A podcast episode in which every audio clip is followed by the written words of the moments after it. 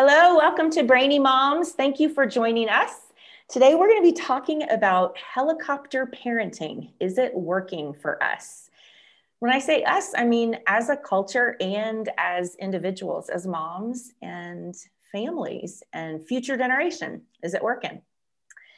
Um, so I came across an article. Um, I'm a huge, actually not an article, a blog post. I'm a huge fan of Shaunti Feldhahn and I read her blog.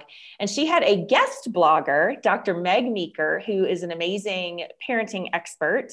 She has her own parenting uh, podcast. So Dr. Meg Meeker um, did a blog post just this last week or so called How to Raise a Resilient Child and Why It Matters and that you know just was really informative. And um, it definitely relates to helicopter parenting because um, meg talked about a, an interview that she had done a podcast interview with dr tim elmore who talked about an epidemic today a parenting epidemic that he calls over functioning parenting which pretty much means the same as helicopter parenting. Right so, yeah, what is helicopter parenting? Yeah, so Terry, I think this is a super exciting topic, and I'm glad that we um, are going to address it today.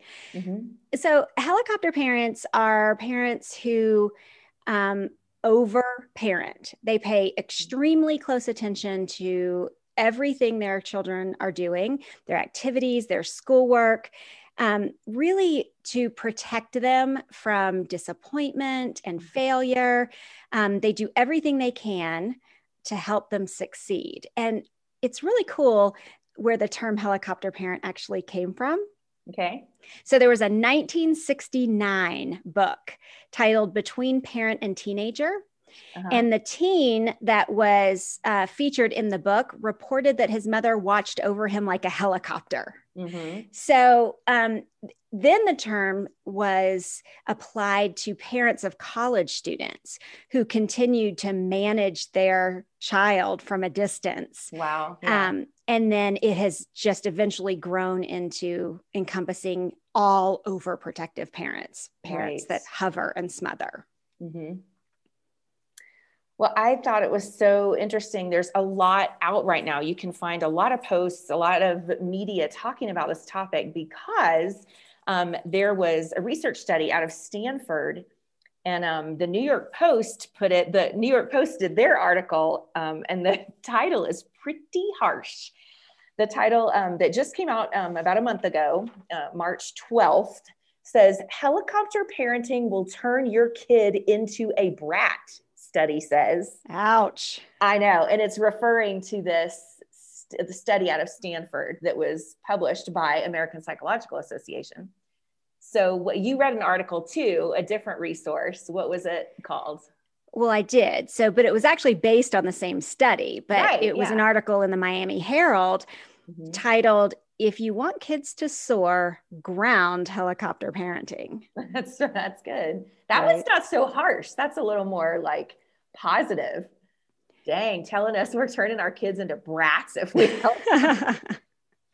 so, but I mean, why? Why are we doing that more and more as a culture? I mean, I know I definitely see um, moms, you know, other moms, my kids' friends, where you know their kid will forget lunch and they rush to the school no matter what to bring them their lunch and i'm seeing that more and more the parents who who step in to do a project for their kid practically so yeah why are we seeing it so much now yeah well i think that you nailed it when you said hey i'm seeing parents who do a b and c right mm-hmm.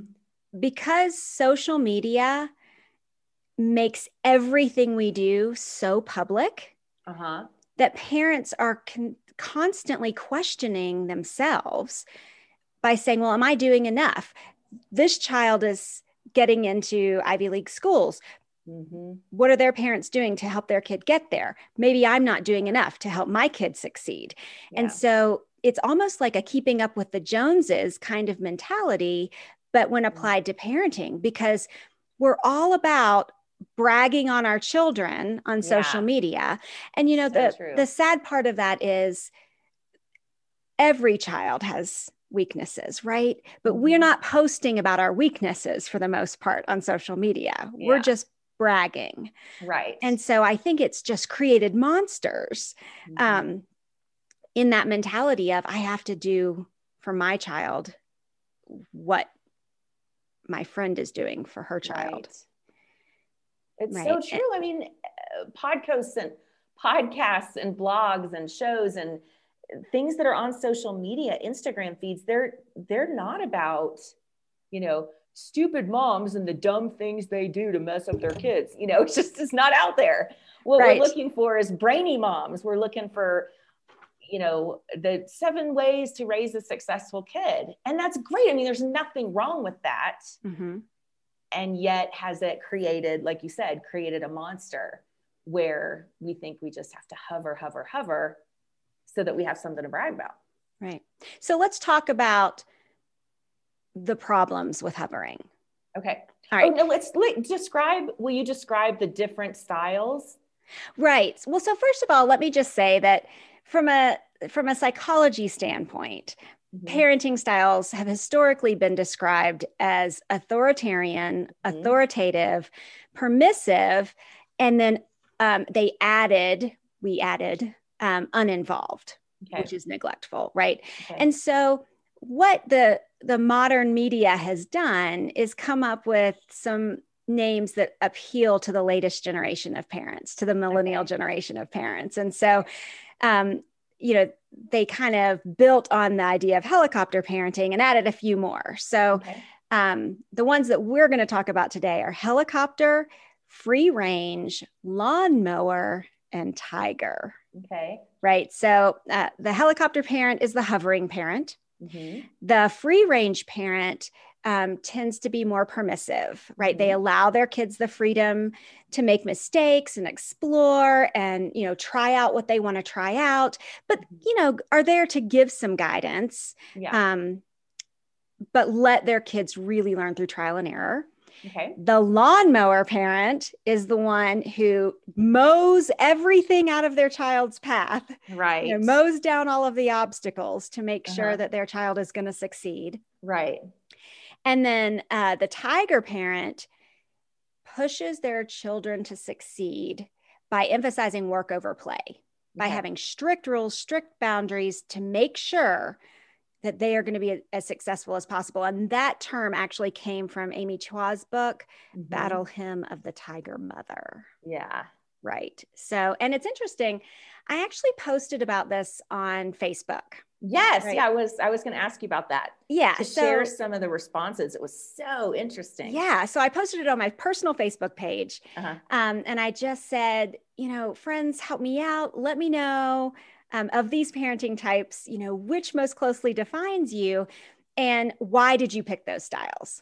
Mm-hmm. Right. And I just thought it would be fun to see, um, to see what the trends were. Uh, yeah. Right. Um, and it was interesting. It was hard to identify many trends because um, they were all over the map. Mm-hmm. I, I had every one, every type of parenting represented um, among my friend group. Mm-hmm. Um, and I actually heard from people that I hadn't talked to in decades. That's Isn't that so interesting? Cool. right. I mean, it was such a fun way to uh, engage. I had 65 comments. Mm-hmm. Um, but one trend that I did notice was um, parents who had special needs children tended to choose one parenting style for their special needs child, but a different parenting style with their neurotypical child. So they would tend to helicopter more mm-hmm. um, the special needs child, but be more free range with a neurotypical child or a child that didn't have special needs. Right. And then another trend that I noticed was that um, some people changed their parenting style as their children got older. Right. Right. So really it was difficult and I, oh and i had several people who said gosh i don't really fit into just mm-hmm. one i have yeah. tendencies from helicopter tendencies from free range tendency right and so i think that's important to note that mm-hmm. these are just broad categories yeah. right of how we tend to parent Yeah. Right. It doesn't mean that we're always going to do it that way. Yeah. Right. One of so, the, I read one of your friends, one of the responses, um, she said, I'm a free range tiger. And I love that because it seems very different, but then I can think about how that could really, really make sense. You know, like really be free range, let your kids make their own choices, but then also be like, um, no, you're going to go do your homework right now, you know, but right. also still pushing them. So that makes sense. Well, and I had another friend who said, Hey, I'm free range, but my husband's a lawnmower. Oh, yeah. Yeah. Right. And I think that that would be true um, in my home as mm-hmm. well. Um, Jeff and I parent differently, and yeah. especially in the beginning when our children were younger. Mm-hmm. Um, I'll admit that I absolutely am a free range parent. absolutely. Yeah. Um, and I think that was to balance Jeff's tiger nature. Right. Which is, I mean, that seems like that's a good, healthy balance. That's why, thank goodness, you know, not all of us, but that's terrible. I was about to say, thank goodness there's two parents but there's not in so many cases. Yeah. But when you have just the luck, the gift, the opportunity to have two parents, that seems like that's really wise. That's really good and healthy to balance to one balance. another out. Sure. Yeah. So, all right. Um, so Tim says that helicopter parenting has become an epidemic. Mm-hmm. And when we hear the word epidemic, you know, we think that's pretty bad. Mm-hmm. Right. And so that sounds that sounds like COVID. right. Um, so let's talk about why, let's talk about the negatives um, of helicopter parenting. Okay. And I think the biggest one is um, that children don't have an opportunity opportunity to learn problem solving skills. Yeah. Um, so when we hover, mm-hmm then we're not allowing our children the freedom to solve their own problems. Right. And that's a problem when they become adults.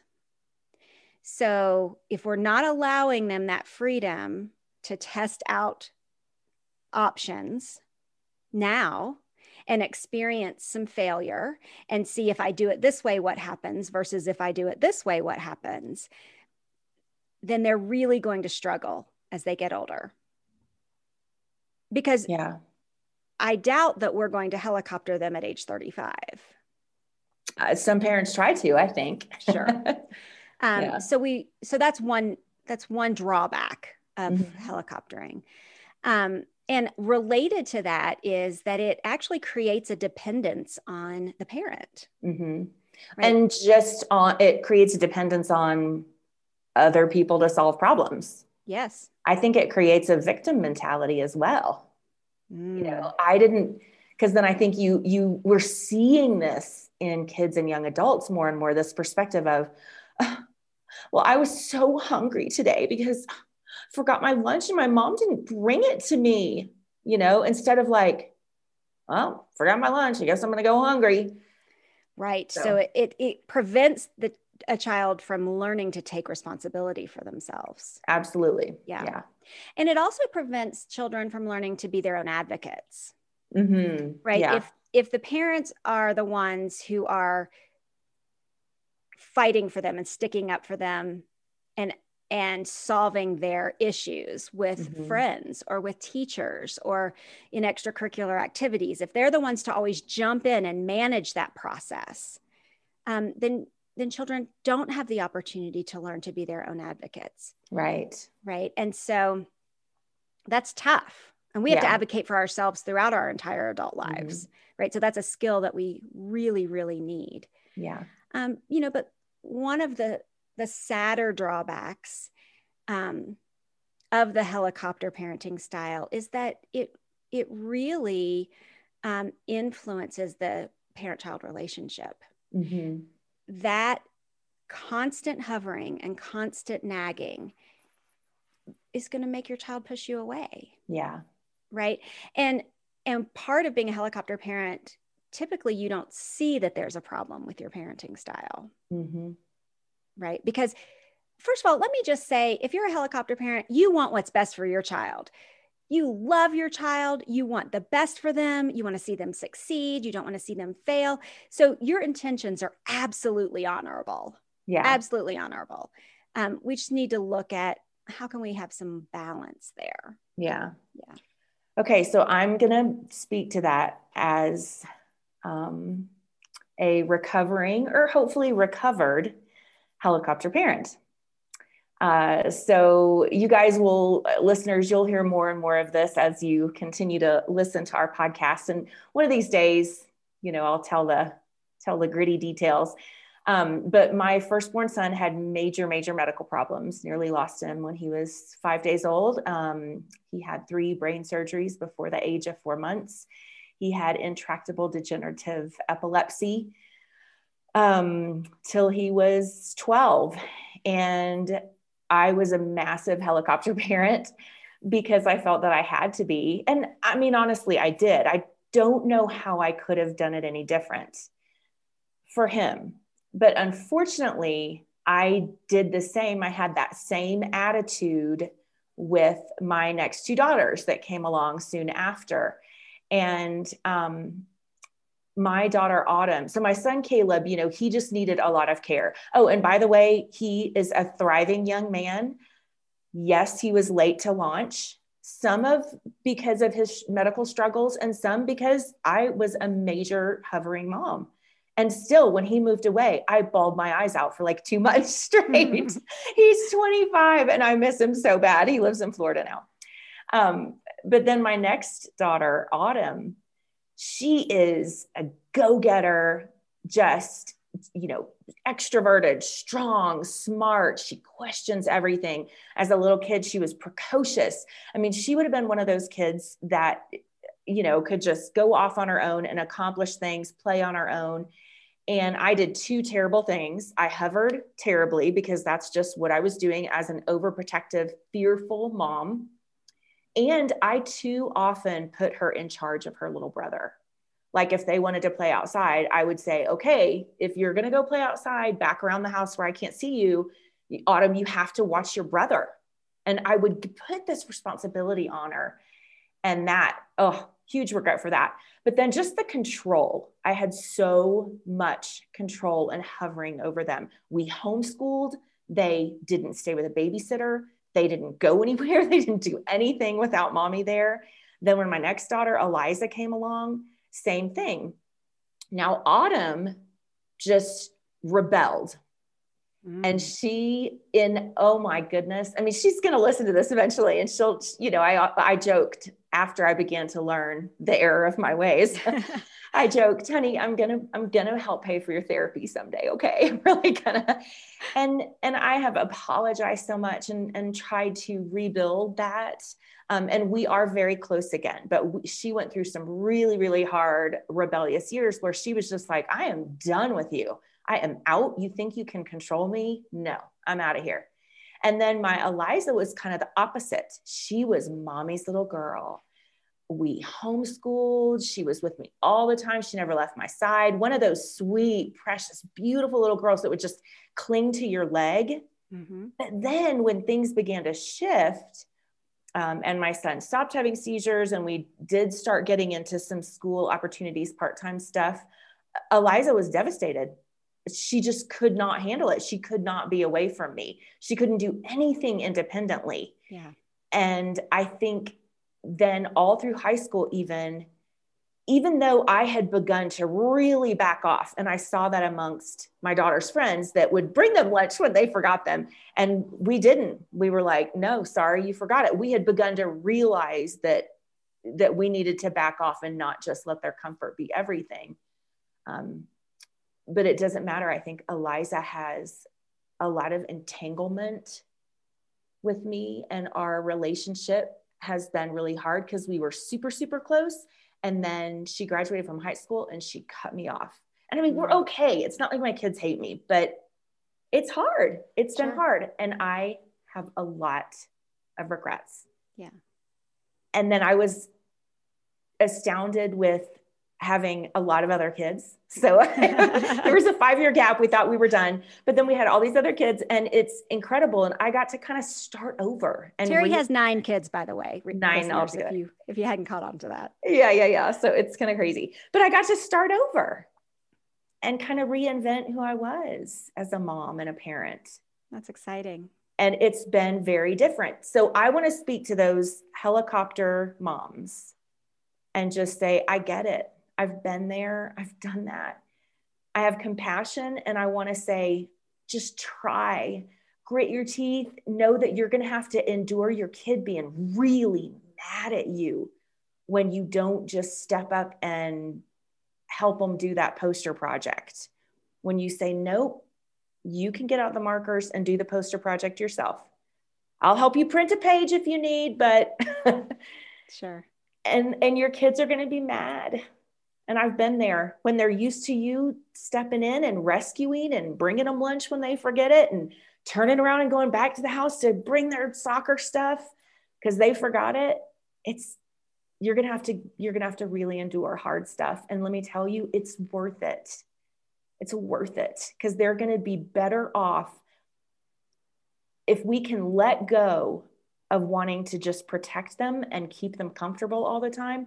They're going to be better off and oddly down the road your relationship with them is going to be better off too sure because i'm yeah. seeing that play out with my other kids yeah i mean you want your kids to be resilient you want your kids to be resourceful and we don't want to send the message to our children hey, I don't think you can do this without my help. Right. Right. We want to encourage them. Mm-hmm. Right. Hey, if you need some guidance, I am here to give you some guidance, but I know you can do this. Right. Like we have to trust our children. We have mm-hmm. to trust our children. Yeah. Yeah. I I loved the example. Um, this is just now switching on to back to the little types, the parenting types. Um, and this was from an article in, it's called The Very Well Family. And um, it's it wasn't a brand new article, but it was just really great. It outlines the different parenting types that those new terms: helicopter parent, free range parent, lawnmower, lawnmower, and tiger. But so they give this example.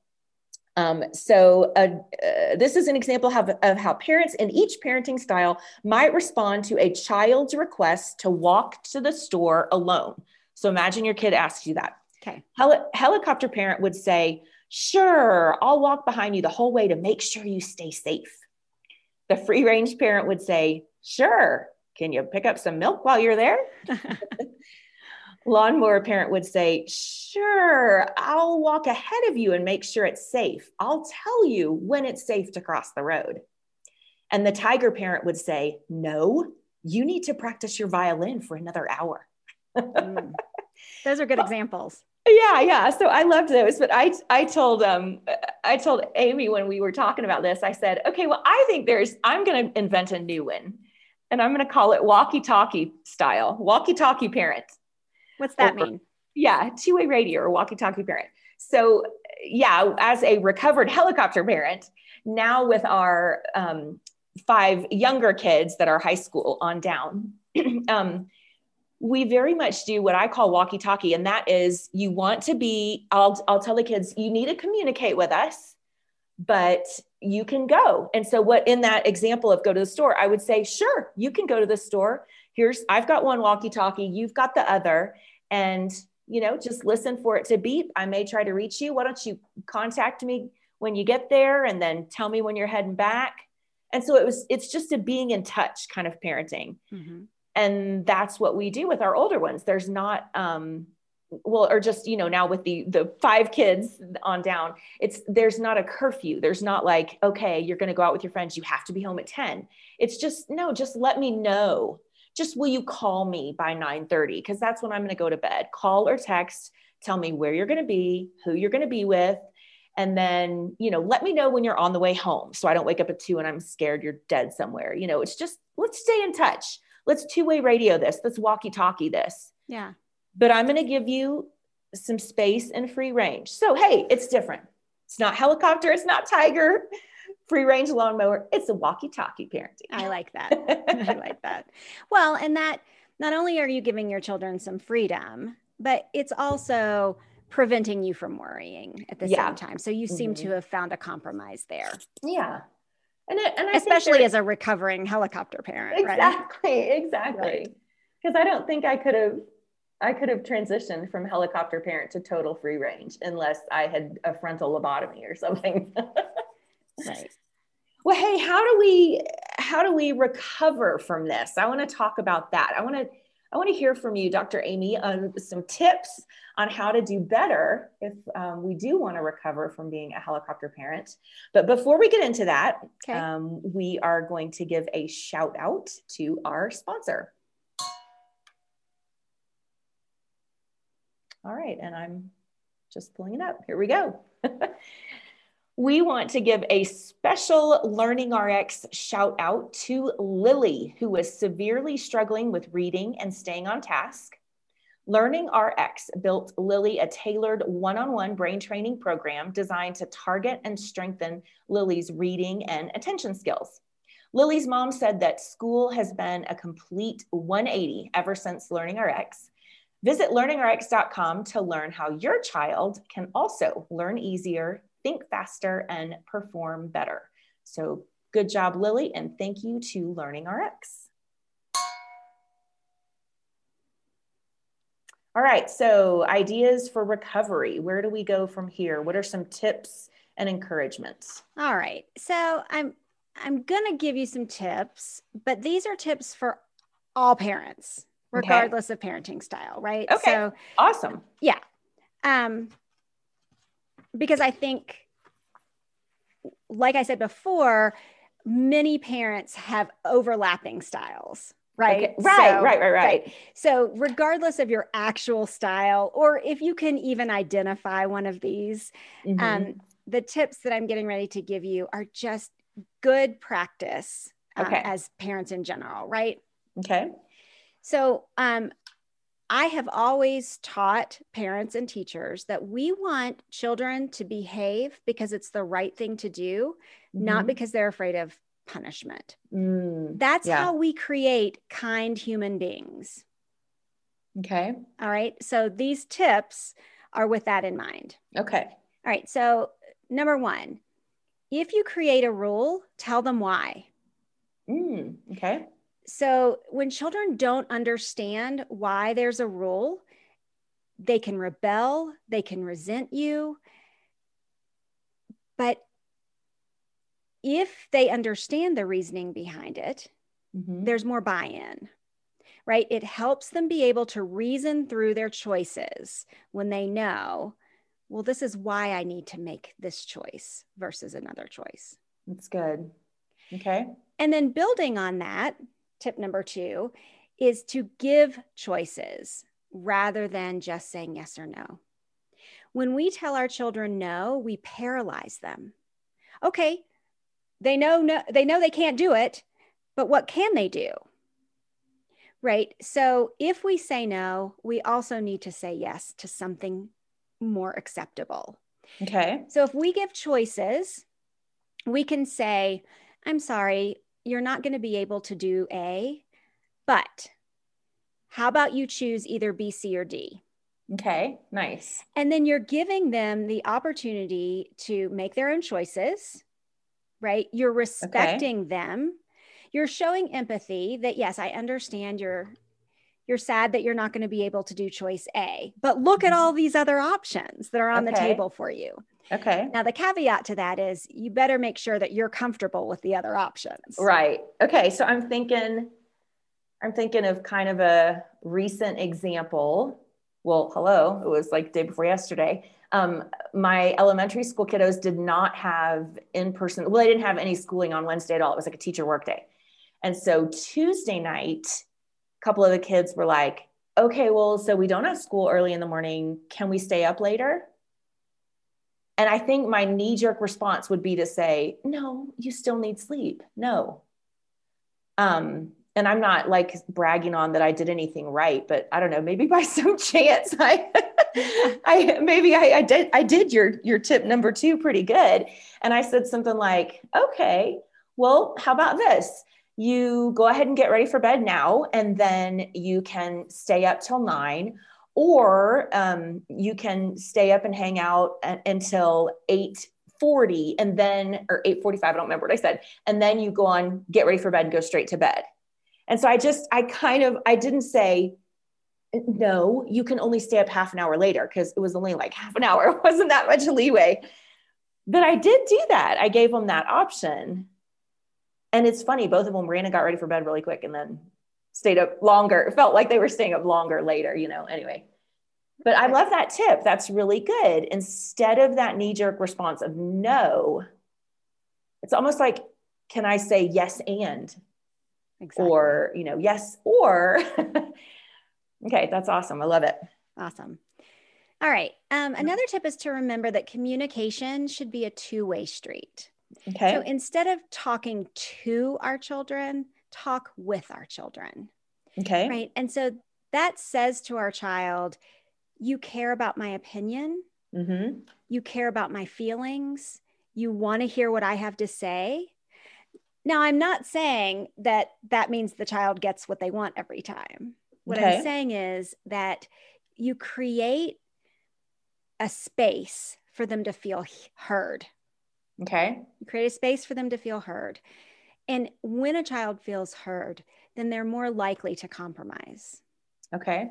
Right. So communication is a two way street. All right. All right. Number next four. tip stay calm. Oh, good. right. I've talked about this before. Our emotions are contagious. And we are also modeling how to act under stress. Right right? And so if we get hmm. all been out of shape and we're yelling and screaming and throwing our hands in the air, that's teaching our children that that's how you respond. Will you stop calling me out? calling me out right here in front of all the listeners. No, okay. no, but seriously, that's good. That's something I really I struggle with. That's staying calm. Yeah. yeah. I mean, whether I'm happy, sad, angry, it doesn't matter. I'm always just a little more over the top than I probably should be. So, yeah. And Good. if you feel yourself unable um, to control your emotions in the moment, it's okay to take a break. It's okay to say, hey, I need a few minutes to think about this mm-hmm. before we can talk about it. That's it's good. okay to say that so that you can take a few minutes to calm down, gather your thoughts, and then have the conversation.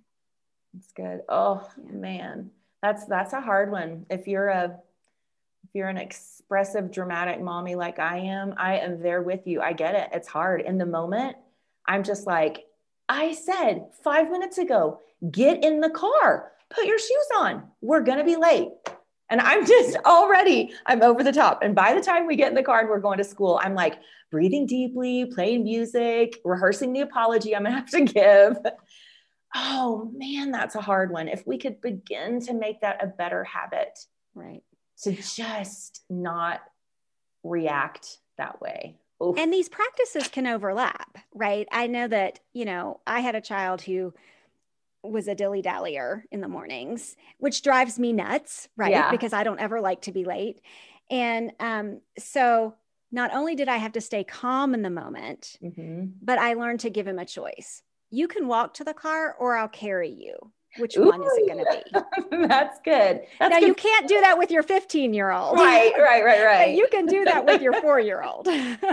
yeah, that's true. Right. That is that's a good one for toddlers. Yeah, yeah. absolutely. All okay. right, next tip. Uh huh. Praise and love unconditionally. Mm.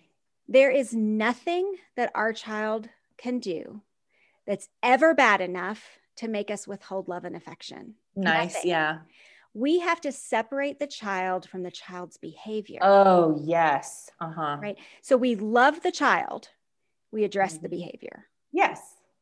Love the child. Awesome. Right. Love it. Okay. All right. This one's going to be the hardest one for helicopter parents. Okay. Let them make mistakes and catch them on the bounce. Nice. And what do I mean by that? Well, first Tell of all, us. we we we have to learn from our mistakes yeah. Right. If we don't allow our children to make mistakes and experience disappointment in the safety of our relationship with them and in our own home, mm-hmm. then how are they going to manage disappointment when they get out into the world? Right. So we have to We have to give them that with mm-hmm. the emotional safety that we can provide, right? That's so good. Yeah. So that's the first part of that. Let them make mistakes, catch them on the bounce. Um, mm-hmm. So Bob Goff um, wrote the book Everybody Always. Yes, and so good. In that book, he tells what happens when a parachute fails. Mm-hmm. Right. So a parachute fails, you land hard on the ground, it hurts, you probably break some bones, but that's not when the real damage happens. The real damage happens when you hit the ground so hard, you actually bounce up off the ground and then hit the ground a second time. Uh, yeah. And that's when the bones that you broke when you hit the ground the first time puncture your organs. Right. And that's what kills you. Interesting. Is the bounce. Okay. Right. So mm. when children fall, when they make a mistake, if we're there to catch them on the bounce, we are we can intervene at that point and say, let's talk through what happened. What could you have done differently? How can we prevent that the next time? Mm-hmm. For older kids, you can say, What are the barriers to being successful next time? Yeah. Right. And they don't always love that conversation. I know that I was having that conversation with Evan, my 16 year old, a couple of months ago. And he said, Why do we have to solve this right now? Mm, yeah. You know, and I said, Look, I understand that you just want to vent, but this is an issue that's happened twice now. And so mm. let's talk through how we can keep it from happening a third time. That's good. Yeah. Right. And so sometimes that conversation needs to be had after everyone has calmed back down from the, the incident, right? Not yeah. in the heat of the moment. Right. Okay. Um, so when we're there to love them and support them and talk through that with them on the bounce, that mm-hmm. softens the blow, right? It yeah. helps prevent that second hit. Right. It helps prevent the mistake from being fatal? Yeah. that it yeah. It's like okay the fall happened but now let's not let the fall destroy us. Yeah absolutely. or destroy kiddo. Okay. All right. And the next tip is to strive for balance. Okay. Right? So allow them room to grow to make mistakes to learn from their experiences but still provide supervision and support.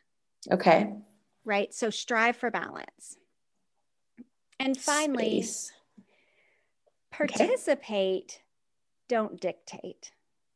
Okay. So we know that the outcomes for children of parents who are actively involved in their lives are better um, than the outcomes for children whose parents are neglectful and don't participate in their lives, right? Right. So show an interest, mm-hmm. create opportunities create invitations to experiences. Okay. But allow them the freedom to choose those experiences. Okay. Right. As opposed to scheduling them. Okay, you're going to go to school and then you're going to go to cheerleading practice and then you're going to go to music lessons and then you're going to go to youth group and you're going to come home and eat and then you're going to have, right? Remember, communication is a two way street. So nice. get to know their interests, get to know their wants and desires and dreams and hopes, right? Yeah. And then create those opportunities you know within your budget for mm-hmm. for them to explore those things that they want to explore um, and then show interest nice right? ask them okay. about those activities show up and watch okay right? just don't tell the coach how to do their job well i'm gonna gosh i'm gonna jump in on that one with a personal experience, personal question. I don't know how to put it. Um, but so this has been a, a, kind of similar thing that you're describing has been happening with my son Canyon.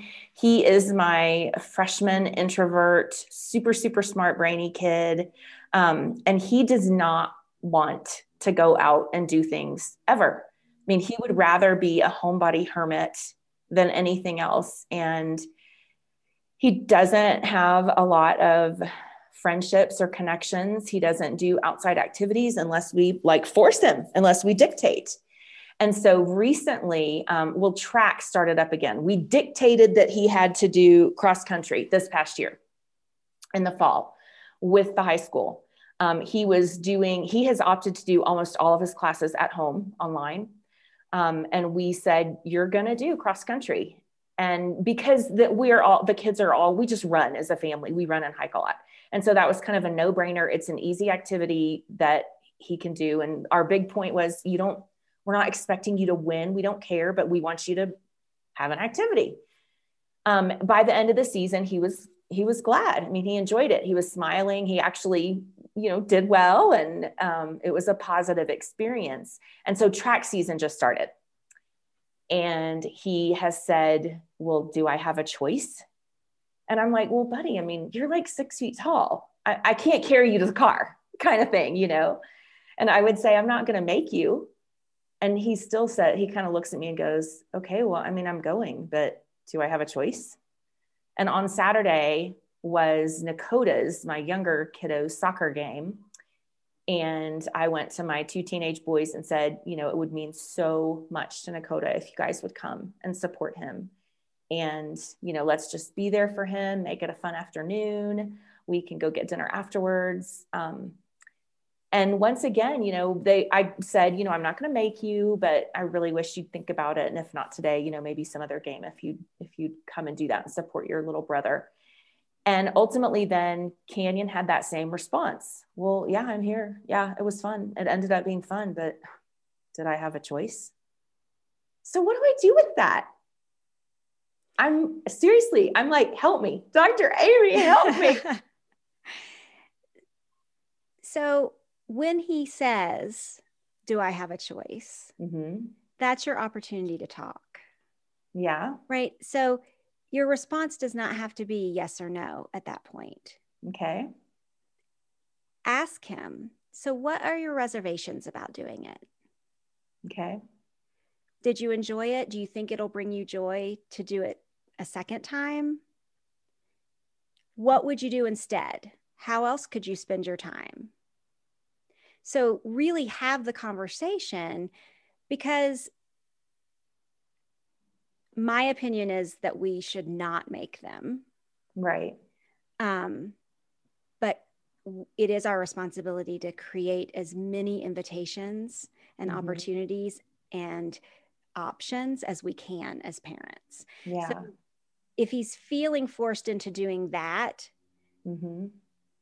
then your response could easily be, No, I'm not going to make you, but I'd like right. you to participate in something. Mm-hmm. What are mm-hmm. some things that you might be able to do instead? Yeah. Oh man, this is hard because I, I want to say, oh, that's a great idea for the sake of the podcast. I want to say, so wise, that's great. But honestly, you know, we've done that. I've done okay. that.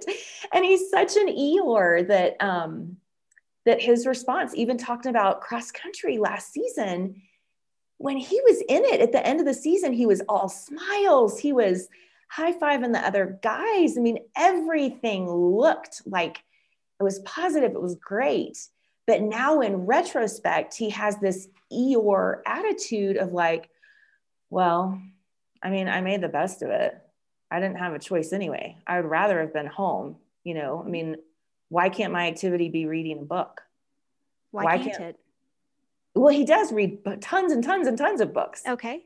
But we do require the kids to get out of the house occasionally. So, so then it becomes a question where did that rule come from? Why do you require them to get out of the house? And I'm not saying that's wrong. I'm yeah. saying as a parent, we need to ask ourselves why we make the rules we make. Right. Right. Is it because we like to do it? Therefore, we think our children should have to do it? Are we taking society standards?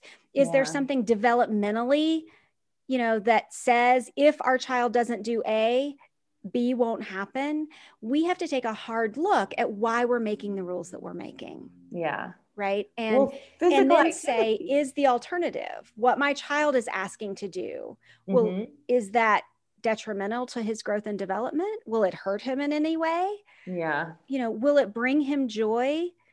because we all have different personalities and different interests right so that's that's what my advice would be to you now mm-hmm. is to mm-hmm. take a hard look at why you make the rules that you make yeah and just see you know what the origins of those are and what the outcome is that you're looking for in terms yeah. of your child it's, it's good. I'm gonna, I'm just gonna still be difficult and say, I mean, that's good. That all sounds good. But I think that there's moms out there who have kids like this that are they're sedentary mm-hmm. and mm-hmm I mean, I think there's a lot of kids out there that say, why do I have to do this? Why do I have to go outside? Why do I have, I don't want to go outside. I don't want to go to school. And all they want to do is sit around and play video games or be on screens.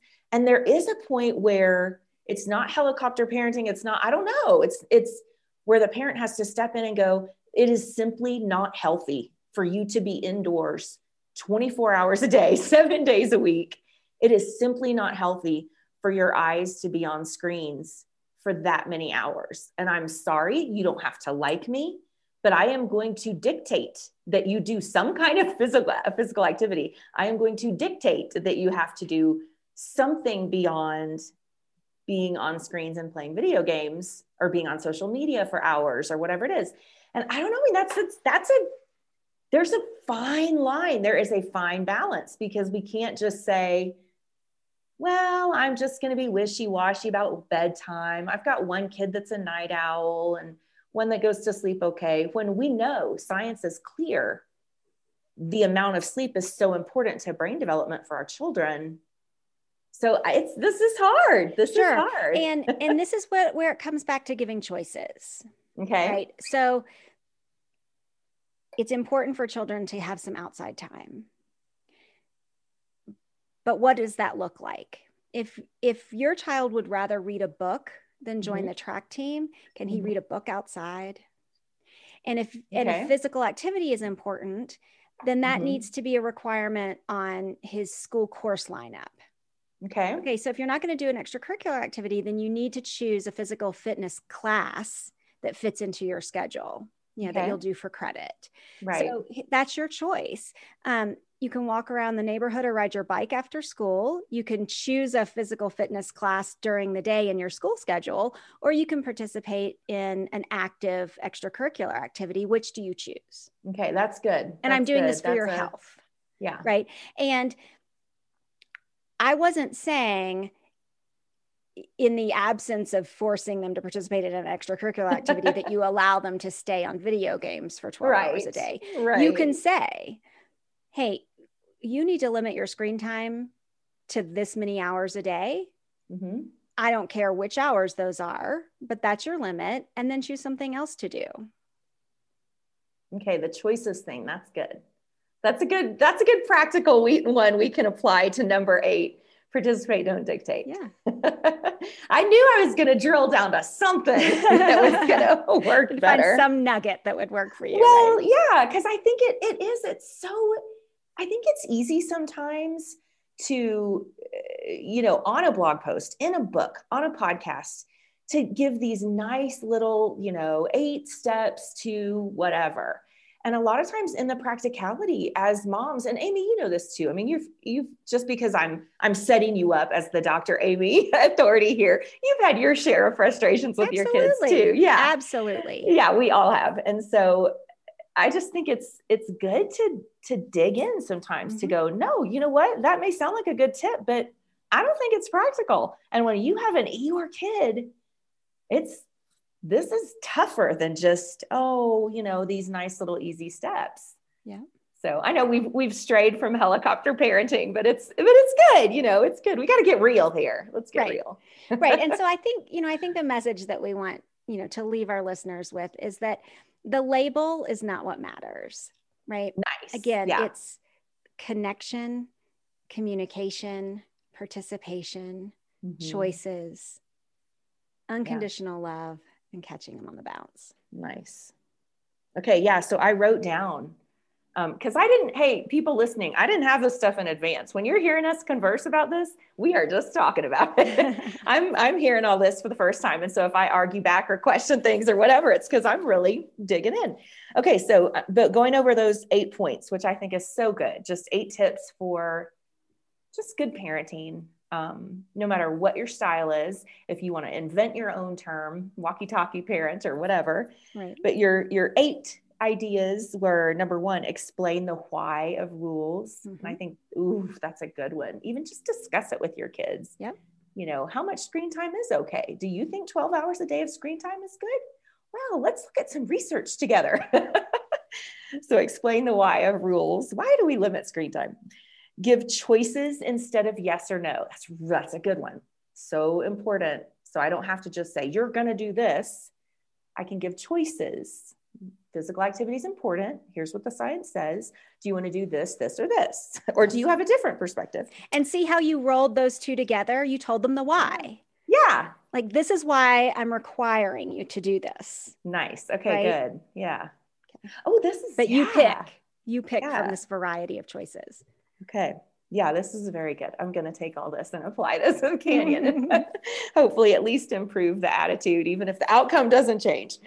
Um, okay, so number three, uh, you said talk with, not to. And so that communication two way street. And that's, I think that is so, that's a part of that explain the why of rules mm-hmm. and choices. It's all integrated. Yeah, that's so great. And it's difficult for you to give choices that they're going to find appealing if you haven't spent time talking with yes. them. Yes. Yeah. Yeah. Yeah. Instead of just coming up with those choices. Exactly. Like, you can either paint, pencil draw, or use pastels. And your kid is like, I hate art. Right, right. yeah. Okay. So, number four, stay calm. That covers everything. And I think there are some moms that do it beautifully and naturally. And there are some of us that don't so much. God help us, please, to stay calm. Stay calm. yes. Number five, um, love the child, address the behavior. So just unconditional love that that that statement of nothing you can do will make me love you more and nothing you can do will make me love you less. Right. So important. Man, that's one that we say a lot and practice a lot with our little J Daria. Because I think from her years of neglect, she definitely struggles with believing that she is loved unconditionally. So that's a big, big, so big one. Right. Yeah. Number six, let them make mistakes, catch them on the bounce yeah. so that they can have that fall. But then as a parent, we want to step in and not let it be fatal, not right. let it totally destroy. Yeah. Right. Number seven, strive for balance, have give space and give support. And that so is the same. I think it's not the same, but that so integrates with number six. Right let them make mistakes, but be there to catch them. Right. And then number eight, participate, don't dictate. And I'm going to string that back to give choices instead of just yes or no, because that really helps me understand that and right. think I can apply it. And okay. and that also addresses the hovering. Yeah. Right. Yeah, yeah, yeah. Yeah. So that I don't have to dictate and say, oh, you're going to track and I'm going to take you and I'm going to watch. that's that's almost like the tiger thing too, you know. Oh, I don't know. Anyway. Oh, and I used to do some of that. Well, lots of good ideas. Hey, I think I can conclude from the science um, that we are seeing out there that even if we are having a tendency to helicopter parent, to hover, to over parent, that research is showing it's it's not bringing good results. Yeah. Yeah. The research study actually from Stanford was actually about um, the success, like kindergarten kids that they had, like depending on the parenting, the success that the kindergarten kid had or not. So, of course, it's not, it's a brand new study. It's not like with all ages, but there's more and more coming out all the time about um, the importance of letting our kids develop resilience, the importance of giving them the space to fail so that they can then have the strength to succeed. So, Absolutely. And yeah. so we'll put the links to these studies in the show notes as well so that you Good. all can mm-hmm. can see those. Um, yeah. Hey, if you like our podcast, um, be sure to click like, give us a rating on um, your favorite podcast platform, um, and subscribe so that you don't miss any of our um, yes. exciting upcoming episodes where we're going to start actually interviewing some guests. Yay! Um, so you'll get to hear from other people besides um, besides just us. All righty. So um, we're busy moms. You're busy moms. So we're out. All right.